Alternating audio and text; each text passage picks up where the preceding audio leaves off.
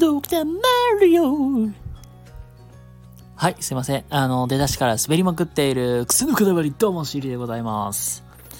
はい、ということで、早速ね、今日の配信にスタートしていきたいと思います。はい。えっと、今日はですね、えー、挑戦イコール実験というテーマでお話ししていきたいと思いますので、えー、しばしお付き合いいただけると幸いです。はい。えっ、ー、と、ということで今日は挑戦というテーマで、えー、お話をしていきたいと思いますが、えっ、ー、と、結論から言うと、あのー、挑戦と実験ってほぼほぼ同じだっていうことなんですよ。なんか皆さん挑戦っていうワードだけを聞くと、なんかハードル高くて、敷居が高いというか、まあ敷居が高いまでではないけど、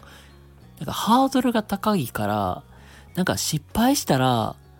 なんか痛そうみたいな。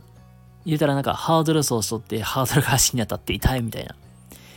で、それがなんかどんどん高ければ高いほど、なんか負う痛みが大きいっていう、なんか踏み出すのにちょっと勇気いるなみたいな。なんかそういうことを考えられると思うんですよ。じゃあこれちょっとなんか考え方視点を変えて、あのまあ、挑戦っていうのは実験だって思うとどうかっていうと、なんかその辺って、なんかちょっと気が楽になると思うんですよ。まあなんか、え、どういうことって思うか思うかとしかもしれないですけども、実験って、たうんその前になんか仮説を立てて、や、検証して、結果見て、あ、こうなるんだって学ぶと思うんですよ。うんと、じゃあ、例えばこれ水素の、水の電気分解とかって中学生の時にやったと思うんですけども、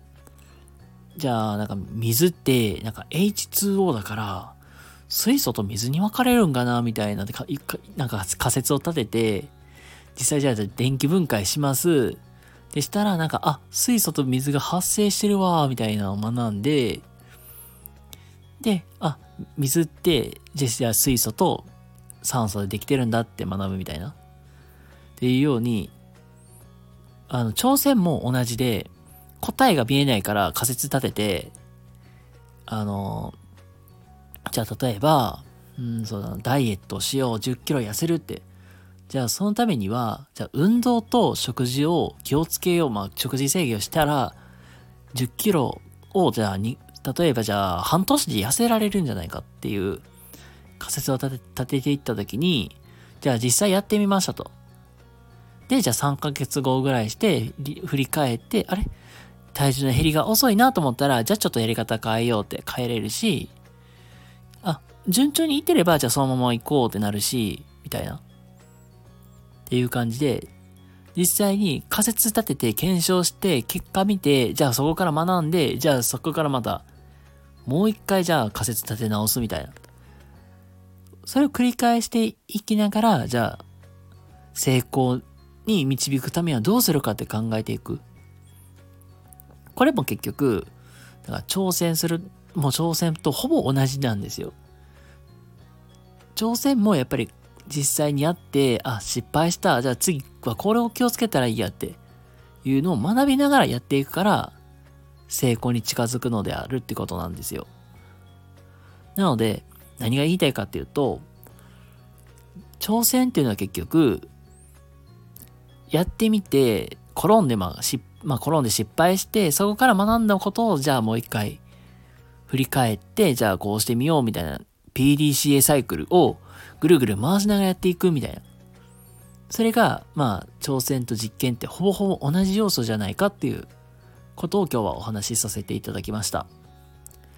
はい、ということで、あの、今日のお話、いかがだったでしょうか？なんか、今日の話聞いて、なんか挑戦って意外とハードルって低いんだなって、なんか思ってもらえたら嬉しいなって思います。はい、ということで、皆様、今日も明日も、えー、素敵な一日をお過ごしください。それではまた次回どこかでお会いしましょう。またね。バイバイ。